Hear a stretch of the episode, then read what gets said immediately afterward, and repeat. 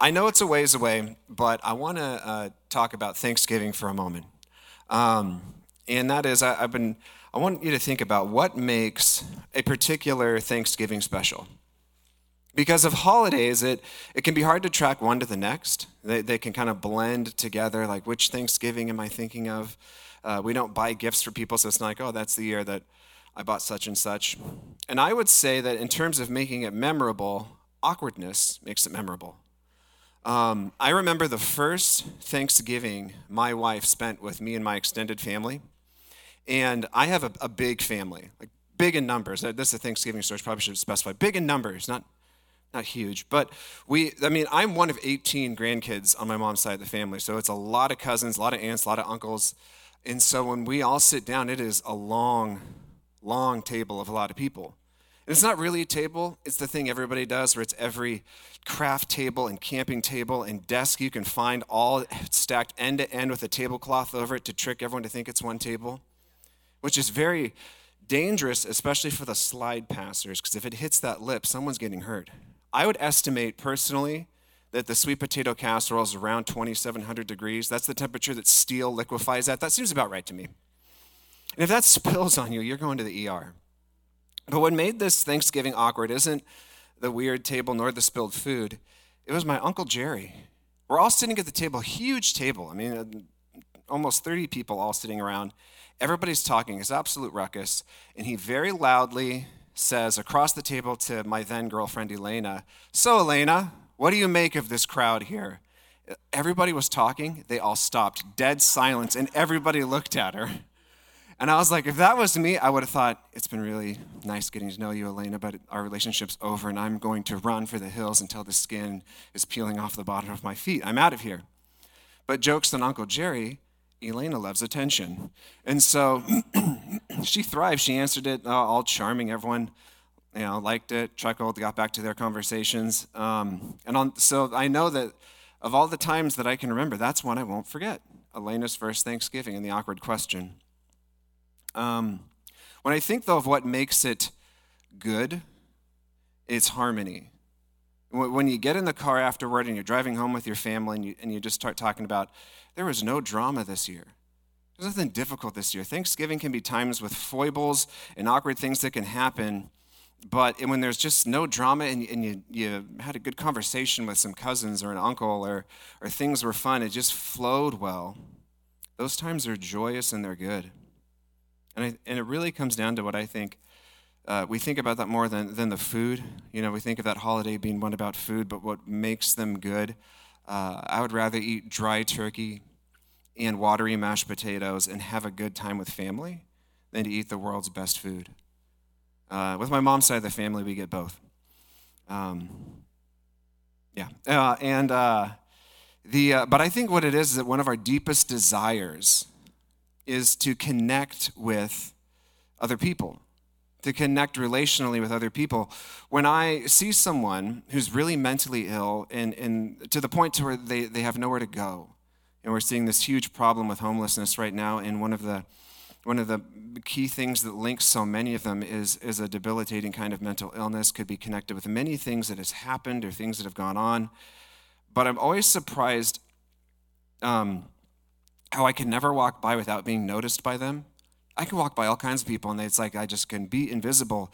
But those people, it's like they want to interact with every single person, even if it's a grunt, even if it's a howl, even if it's saying something derogatory or following down the sidewalk for a little bit. It's like this horrible, hollow loneliness that's within them. Because no matter how broken you can be, in your mind, you want to connect with people. It's deeply who we want to be. We want to connect.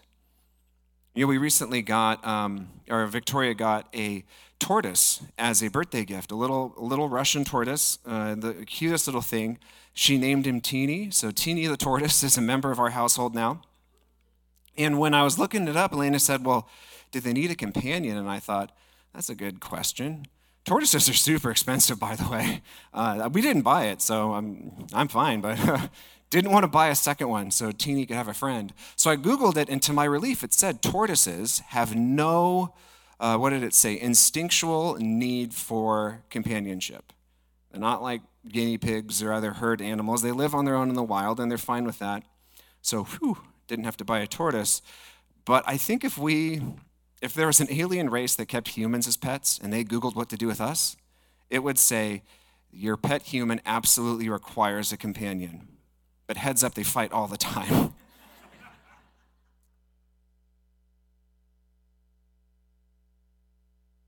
You know, we've been looking at the Songs of Ascent. There have been 15 songs, Psalms 120 to 135, that are written to be recited by Israelites making the pilgrimage, the ultimate pilgrimage for them, to Temple Mount, Mount Zion, up through Jerusalem and to the temple, to praise God, to worship him. So these 15 songs, they begin in a cramped, overstressed, vexing urban environment. It goes into the wild, through the wilderness, to the temple, and it's just these songs of ascent.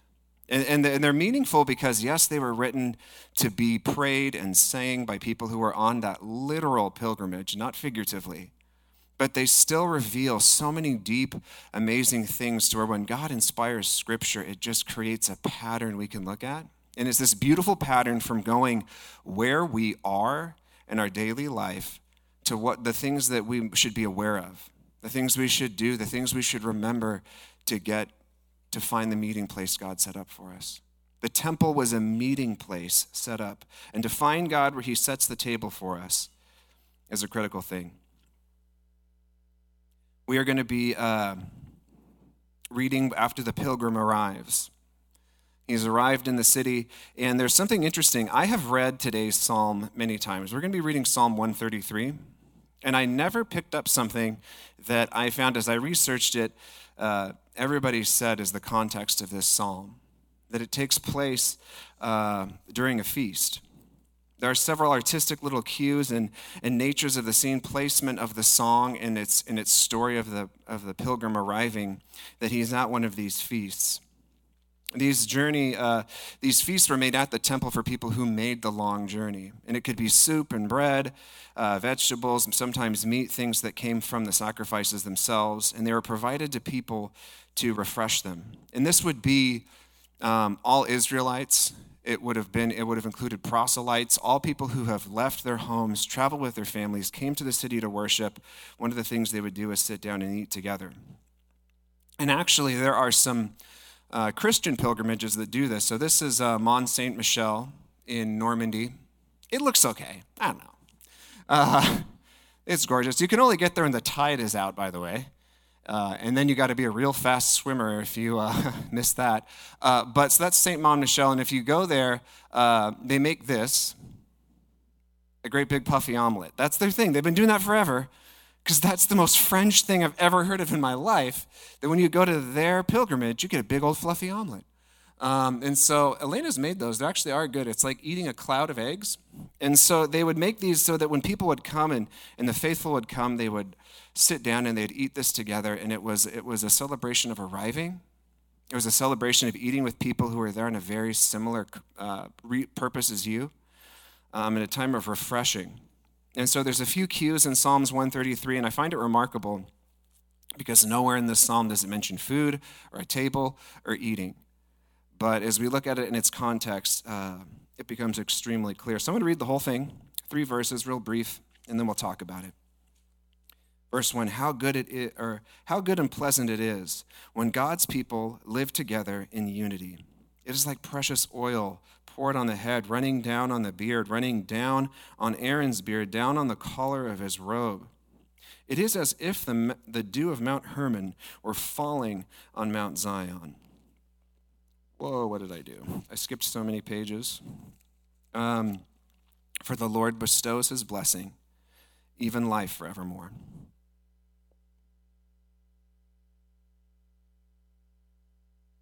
One of the references that allows us to see that this is a reference to the arrival feasts, the pilgrim feasts, is the oil being poured on their head, because that was something that would happen before a meal.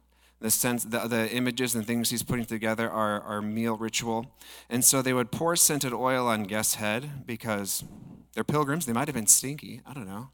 That really ruined an appetite. So they would pour it on their heads, but it was a symbol of a little bit of practicality, but it was also about cleansing, and it was about calling. People used to wash with oil. In fact, if you read the preparation of Esther as she's getting ready to be part of the harem, she's washed with oil, which sounds horrible to me. I would not want to be bathed in olive oil. But what it would be is it was very cleansing. They used it like soap. It was like the original Dove moisturizing soap. In a dried and arid place, if you rinsed off the oil, it would remain on your skin and keep you healthy. And so that actually washed with scented soap. So it is a sense of soap and purity. It's used that way a lot spiritually in images of being a symbol of God's purity on people. And it's unified and very related to its second meaning, that it is about calling and the presence seeping in. You see, water, you could also, and they did, in fact, scent water. And they used it for washing as well. They used it for rinsing. You could put it on as a symbol of God's presence, but water comes off quickly and easily. It wipes off. It can disappear and evaporate. But oil remains behind. It seeps in. It goes deep. It sticks. We would be at a lot of trouble if the calling and anointing God placed on our lives stuck like water. We want it to stick like oil, something that is not easy to get off, that remains in, that stays part of us and brings life to the skin that's underneath. God has set a table for you in his presence. And the calling, the purification God puts on you is stubborn. It's not going to go anywhere. And that is an assured grace that we need. That as we go into God's presence, his calling remains. It doesn't get taken back. His purity that comes with it remains. There's this common connection that unites them all in this jovial meal. They are all together united for one purpose: to travel, to sacrifice the time and effort, to be here from all points of the world is their common ground. I'm telling you, if you are lined up on Black Friday outside of Target at 3 a.m., you and the people with you have a few things in common. You're all crazy, and somebody's going to get hurt. That's the reality of the Black Friday massacre. And if you are all at Temple Mount with your families, with your sacrifices, you've journeyed all that way, you've arrived on the day, you have something in common. It's God, it's his anointing on you, and it is your perseverance to be there with him, to go to that place, your dedication. I really think that such a thing should impact how we see each other in this room. That of all the places we go, we don't have this thing that should connect us as deeply as this. We came from all over the place, all over this town. People are here that live outside of Sandy, and we come here to listen to God's word, to worship him together, because we are dedicated together in something. It's a beautiful unity for all of us in this church, to every visitor we have that comes in here, that there's something beautiful that unites us. That which unites all of us in this room is far more profound than the little differences that separate us up and make us different. Differences on parenting and policy and politics and how to spend money, how to keep it, how to save it, how to spend it. These things become far less important than the profound, deep, powerful thing that all of us are anointed with the same oil, called to the same place, the same table, the same meeting place with God. That we share the thing that together that goes beyond this world, beyond this life, that goes through eternity. There's a connection we should feel with all believers, particularly those that we have the privilege of seeing on Sunday mornings when we go to church. People headed the same direction. They have the same common challenges, the same common issues. Imagine people got there and they talked about, like, oh my word, was Friday hot or what? Or when you were coming in, did you notice the wildfire up on the hill? I hardly got my cattle past it. They'd be talking about challenges that it took to get to that point. In the same way, we share challenges to get to the point where we are at. This is not easy. Christianity is not easy. We did not pick the easy route at all. It is complicated. It is difficult. And the perseverance of it and the sharing of it makes something incredibly powerful and profound. There's this weird anomaly. I think it used to be true. It was true when I was in school. It might still be true that Portland is the most under-churched metropolitan region in the United States. And yet we have a disproportionate amount of theologians and things that come from right here. Like the Bible Project. Anybody familiar with the Bible Project? That's a Portland project. Theologians that have written things that have gone places. A.J. Swoboda. Not only is he Pacific Northwest and from Portland, he's Foursquare. We get to claim him. There's just this weird thing, and I think as I've been thinking about this a lot lately, and I think it comes down to a lot that if you're going to thrive in your faith here, you must have something to share. It is not easy to be a Christian in the Northwest. It can be tense. It can be difficult. We tend to be more politically divisive in Portland than any other city, and so we have a hard time connecting in a micro setting to an extreme level that the whole country's had trouble with for a while now. It's very hard to connect here, very hard to stick together, and I think there's something very important to find the people that have chosen the same difficult path as you and support each other. To be doing this as a team. Christianity is a group project that we do together. We need Christian friends who are going the same way in the same pilgrimage to God. And there's more than just common ground that they share. There's a really special common ground, and there's something that's in the language here that can be skipped over, but it's in verse... Why am I flipping so many pages at a time? There we go. It's in verse 2. Down, down, down. It goes from head to down on the beard, down Aaron's beard, down the collar of Aaron's robe. Down, down, down. This is a critical image that's coming here because unity only runs down from God. There is a particularly and powerful unity. It is not just common interest. It's common interest in a living God who works among us. As we open our heart to God more and more, we should expect a greater desire for unity with the people around us, to want to be with them because that is God's desire, that his unity runs down, that it tied all things together as Aaron was tied together, as the anointing touched the first high priest of Israel, Aaron on his head, down his beard, onto his ephod, the thing that made him sacred. It made him one called person. So is God's people called from natural to supernatural to the things that bless us. And it comes down from God.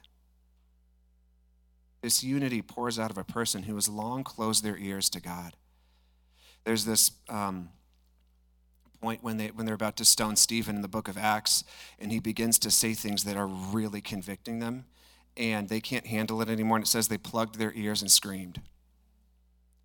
We have this sometimes visceral reaction to keep my way. I don't want to be unified with a Christian cult as they saw it. They didn't want to be one with Jesus. They wanted to keep their enemies over there, me over here, and they plug their ears and they shout. I have a hard time looking down at a Pharisee because sometimes when you start to see it in yourself, you realize that could be me if God wasn't always on me and convicting me. Because I too sometimes want to close my ears when I'm being asked to be more forgiving than I want to be, more compassionate than I want to be. Disunity pours out of a person who's long closed their ears to God. God, like any parent on a road trip, he just wants his kids to get along.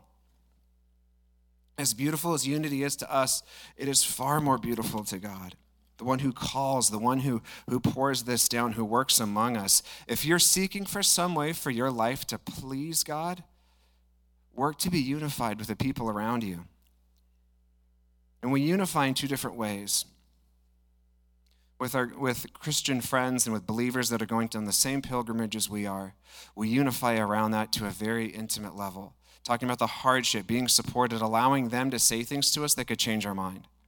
And with people that are not going the same way, we are really, really open and honest and kind and try to convince them that they should take another step in the direction that we're going to come with us a little closer.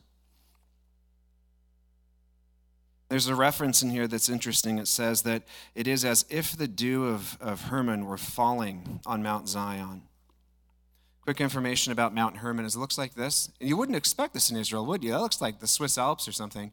It is the wettest mountain in Israel.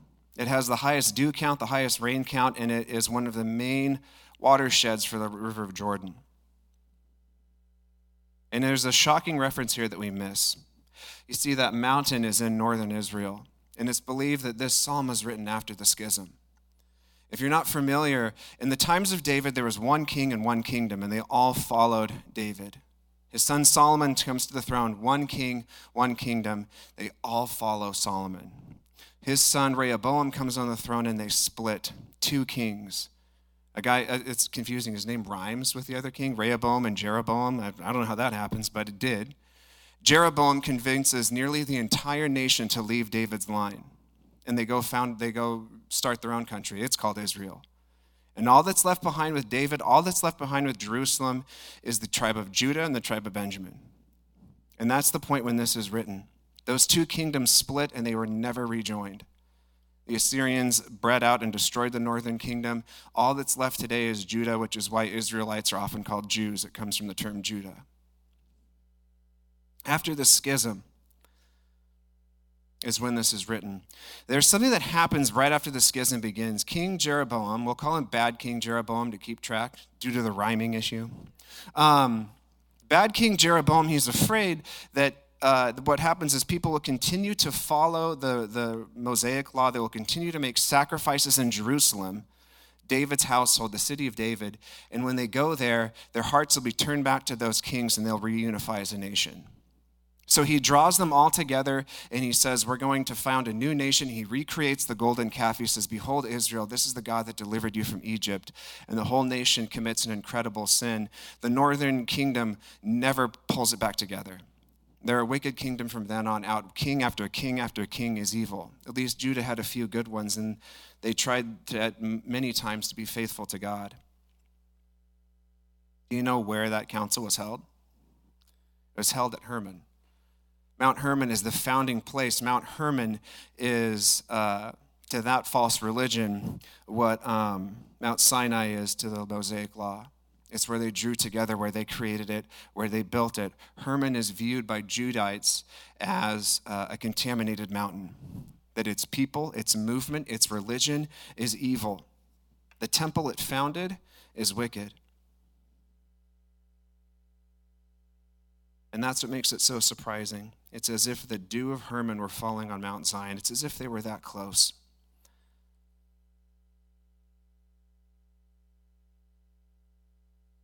Note that he doesn't say it's as if Hermon were no more, as if it were destroyed, as if it were erased. He dreams as if they were touching. A Jew would have felt like, you keep your Hermon away from my Zion. Do not mix the two. Yours is filthy. This pilgrim, he's not just picking monuments. He's not just choosing mountains. He is moved by the unity that he sees of all people coming to God, and he's dreaming of the nation being reunified, of being back together. He does so without a desire to erase them. The dream of such a close proximity is scandalous. Indeed, scandalous inclusivity and unity has always been a problem. When the church was founded, it was incredibly hard to get Jews to accept Gentiles. And this was one of the greatest challenges why so many of the Psalms, the epistles, are dealing with this issue of getting these groups together. They needed Jews to mentor the Gentiles, but they needed them to accept them on the terms Christ accepted them on, and it was a challenge. Not too long ago in our own country, you had the Jesus People movement. Hippies sitting around campfires talking about peace, love, and acceptance, started talking about Jesus. They got converted. They needed churches to go to mentor them, and a lot of the conservative churches had a hard time accepting them. And you know what's interesting about our denomination, Foursquare, is we have a huge part in that story.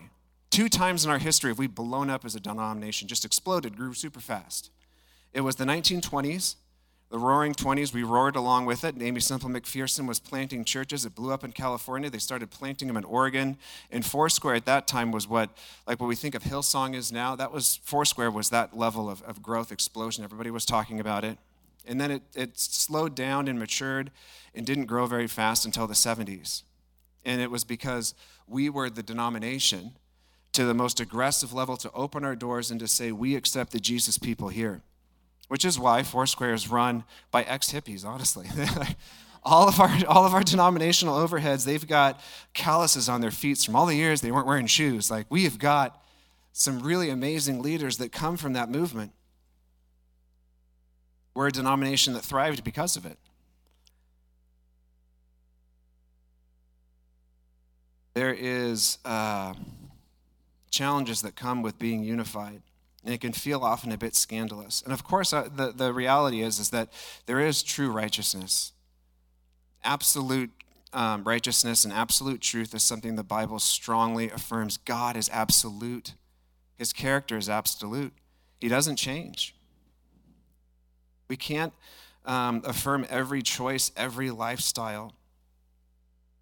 But times of unity push us to confront things that we call sacred that really are not. In the time of the Jesus People, some conservative Christians felt like it was sacred to wear your Sunday best and had a hard time with barefooted, long-haired people coming into church. They felt like it was sacred to be quiet, to be respectful, and to have these people that just wanted to get in there and talk about God. Really, they struggled to connect with that. Foursquare won that fight. That's why I'm dressed the least formal you've seen today. Thanks, hippies. In the days of the New Testament, they were called the Judaizers, made Jewish rites and regulations the measuring rod of righteousness, and it was not. And in the days of this pilgrim, as he sits around this table, they believe the whole mountain of Hermon and the Israelites who assembled there were contaminated. But purity comes to them when they drew near to God with sincere intentions.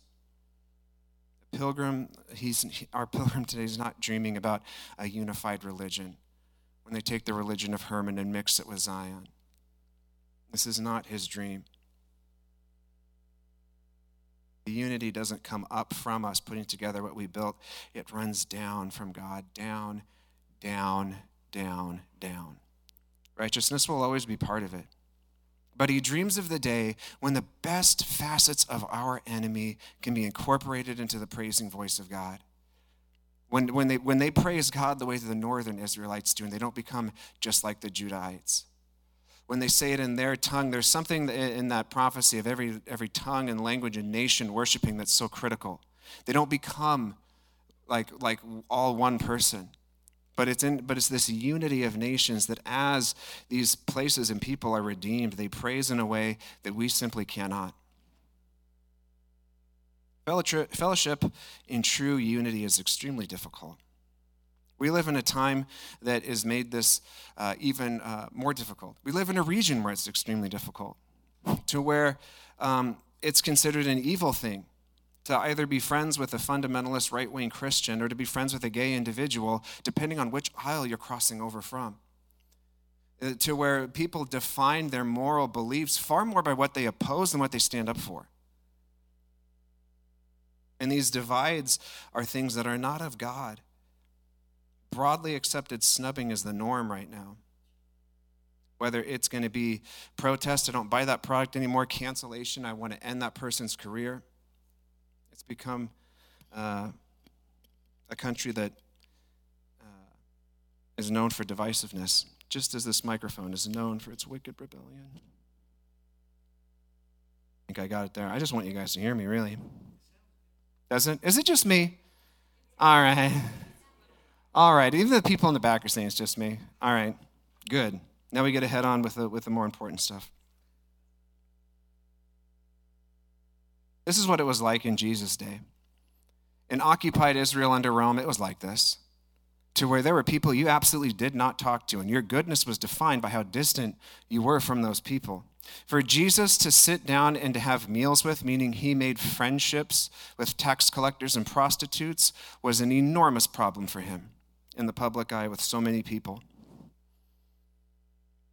Jesus found filthy pilgrims who were hardly outside their front doors, and he befriended them and convinced them to take one step forward with him, closer to the Father. I'm always amazed by how many times Jesus would have a meal with somebody and leave, and there's not the altar call moment. He knew how to be uncompromisingly holy and completely compassionate and patient with where a person was to nudge them along, keep going. Keep doing keep going in that direction. Keep asking questions. and how frustrated he was when he felt that Pharisees pushed back on that pilgrimage, saying, you're not clean enough, go back, instead of saying, keep coming, keep coming. No, you're not here yet. You're not in the city yet. You're not at the table yet, but just keep coming.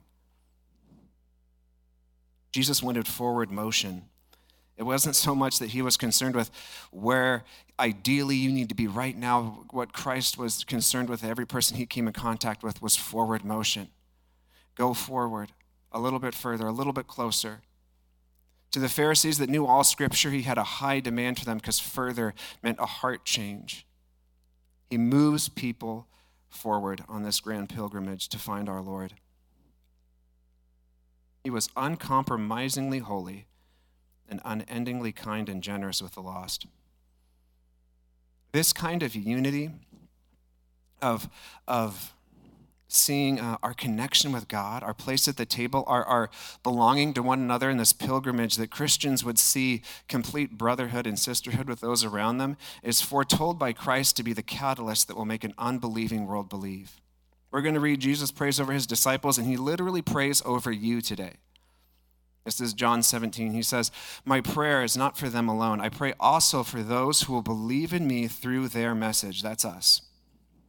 "That all of them may be one, Father, just as you are in me and I am in you. May they also be in us, that the world may believe that you have sent me. I have given them the glory that you gave me, that they may be one as we are one. I in them and you in me, so that they may be brought to complete unity. Then the world will know that you sent me and have loved them, even as you have loved me."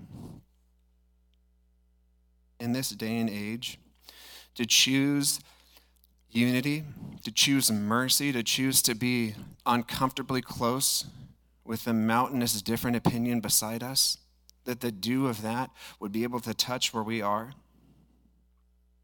is to shine a light in complete and utter darkness. It's completely opposite of where things are headed, have been heading for a long time. Because if the mountains were touching, as he dreams, our pilgrim today, the nation might just come back together.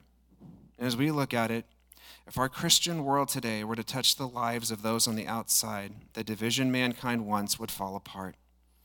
And bad King Jeroboam's worst nightmare would come true. The people would draw near to God's presence, and their hearts would return to the Son of David who sits on the throne forever. And that's Jesus Christ. Christian faith, at its heart, at its core, is a faith and a gospel of reconciliation and unification. To be reconciled to God through our unification with the Son, and to be on a mission our whole life to reconcile this fallen and hurt world back to the Father. To be a Christian is to be gentle in a world of violence. I think the advice that our Lord would have for us today would be to be the kind of person who would turn the other cheek, to bless those who curse us, win fewer fights, share more meals, and shine more light. Let's pray. God, I ask that as we have come now in contact with your word, we've experienced something. That if we take a few more steps, even making our choice to come here today to sit and to think about Psalms 133, that we find ourselves being drawn further into your presence, closer to you, more connected with you. God, I pray that you could give us similar dreams for the world around us. God, help us be creative in our spirit, just the way you made us, the friendships you've placed around us, to be the person who continues to be as Christ was and to encourage the world around us one more step. Keep going, keep moving forward.